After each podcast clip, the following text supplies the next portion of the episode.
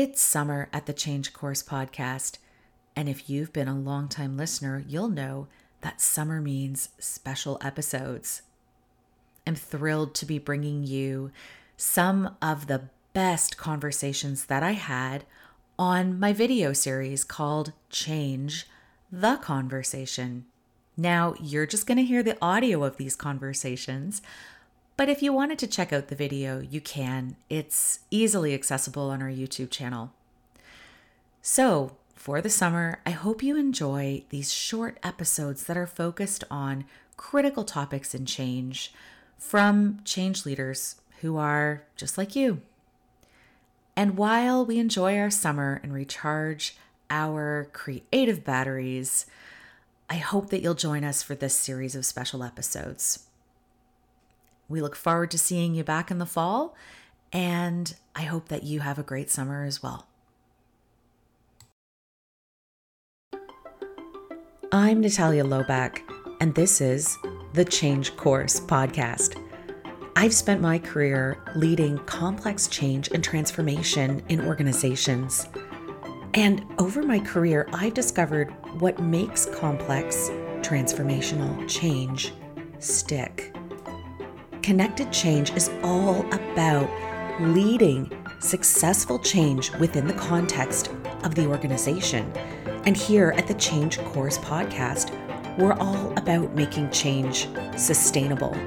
So listen in, drop us a like, a comment, and let us know how we can help you connect and change.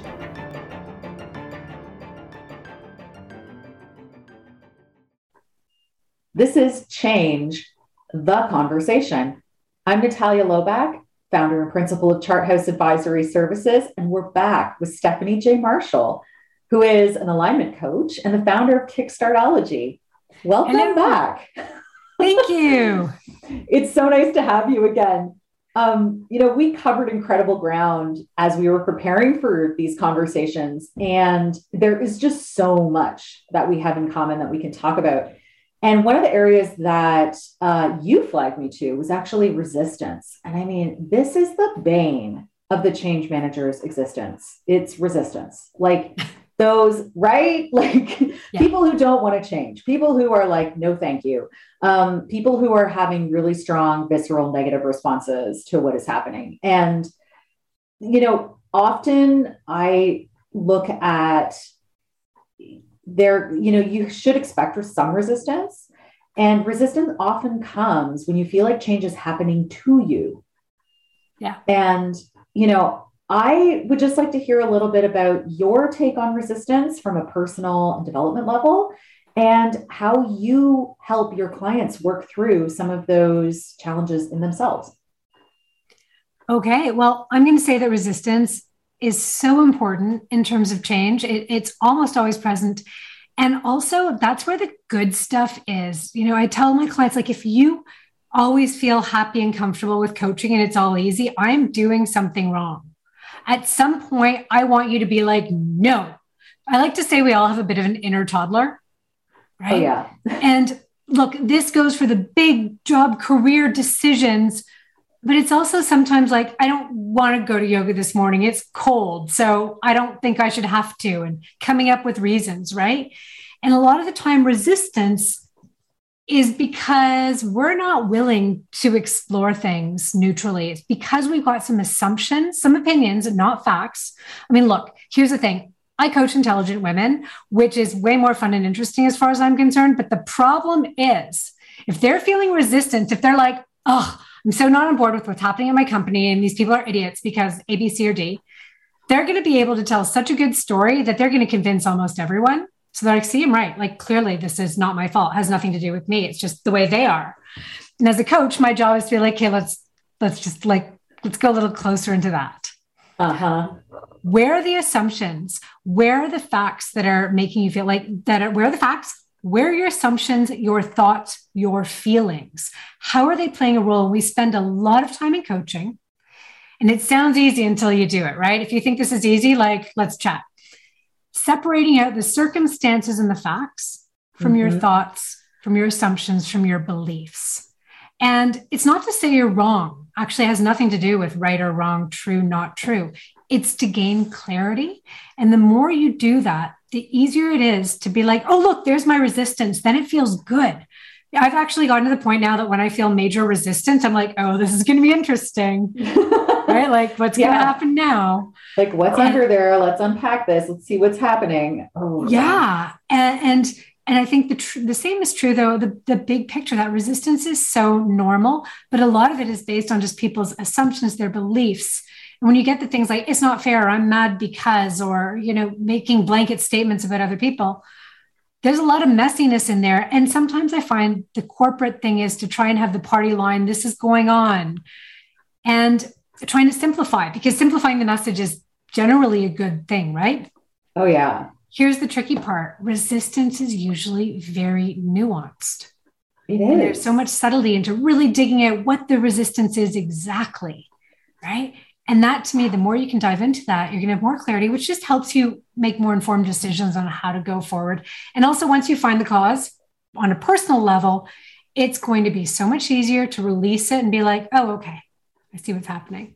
Yeah. And, you know, I think from a leadership perspective, cultivating that skill and cultivating that, um, you know, constant uh, looking inward and learning to work and recognize your own responses is so important. Yeah. Um, it, it just in, in makes of, you a better leader. like yeah, and it's funny, you and I did an MBA together, right? So we know business east. Well, you're very I, I'm out of that world, but so much of it is assuming people are logical and we're not. Like we are actually driven by our feelings, not by logic. If it was logic, that means that if you just put something in the calendar, you would always do it. We're not like, that'd be great. Yeah. But that's not how we operate, right? It is our feelings that drive us. So sometimes in business, I just want people to admit that a little bit more, even though it's annoying sometimes. It's true. I know. And you know what? Like, this is, it, it just, it speaks to the reason why I started this organization and why I started this work. Because so much of the work and change previous to today um, except for like, you know, two women researchers out there who came up with, or maybe three women who came up with models that looked at emotional responses. All of the other stuff, like all of the classic, um, you know, corporate ways of looking at change are like models made by engineers and like male engineers which like i'm not getting you know you know down on gender or anything like that um, but there is, you know, in, in the way that our society has been cultured, um, you know, there's this assumption that you know, logic is the way forward. Organizations are logical, but people are emotional. And we have to think about those emotional responses. If we don't, um, our changes aren't successful. Like, like you said, slow things down. Lo- exactly like if it was logical, you put the meeting in and it's like everyone's going to do this now. If it was logical, everyone would. But we all know that's not how it works. yeah. So until we do come up with the model where we do get to control other people, which, you know, we discussed isn't really a thing. So, yeah. well, you know what? Thank you so much for this conversation and this series of conversations that we've had. I've really enjoyed speaking with you, Steph. Thank you. It was so great to chat. Thank you for listening. If you liked what you heard, I invite you to like, share, rate, and subscribe because it helps others find us. Change Course is brought to you by Chart House Advisory Services and ConnectedChange.com. Our music is Levity by Emily Clausen. Show notes have moved.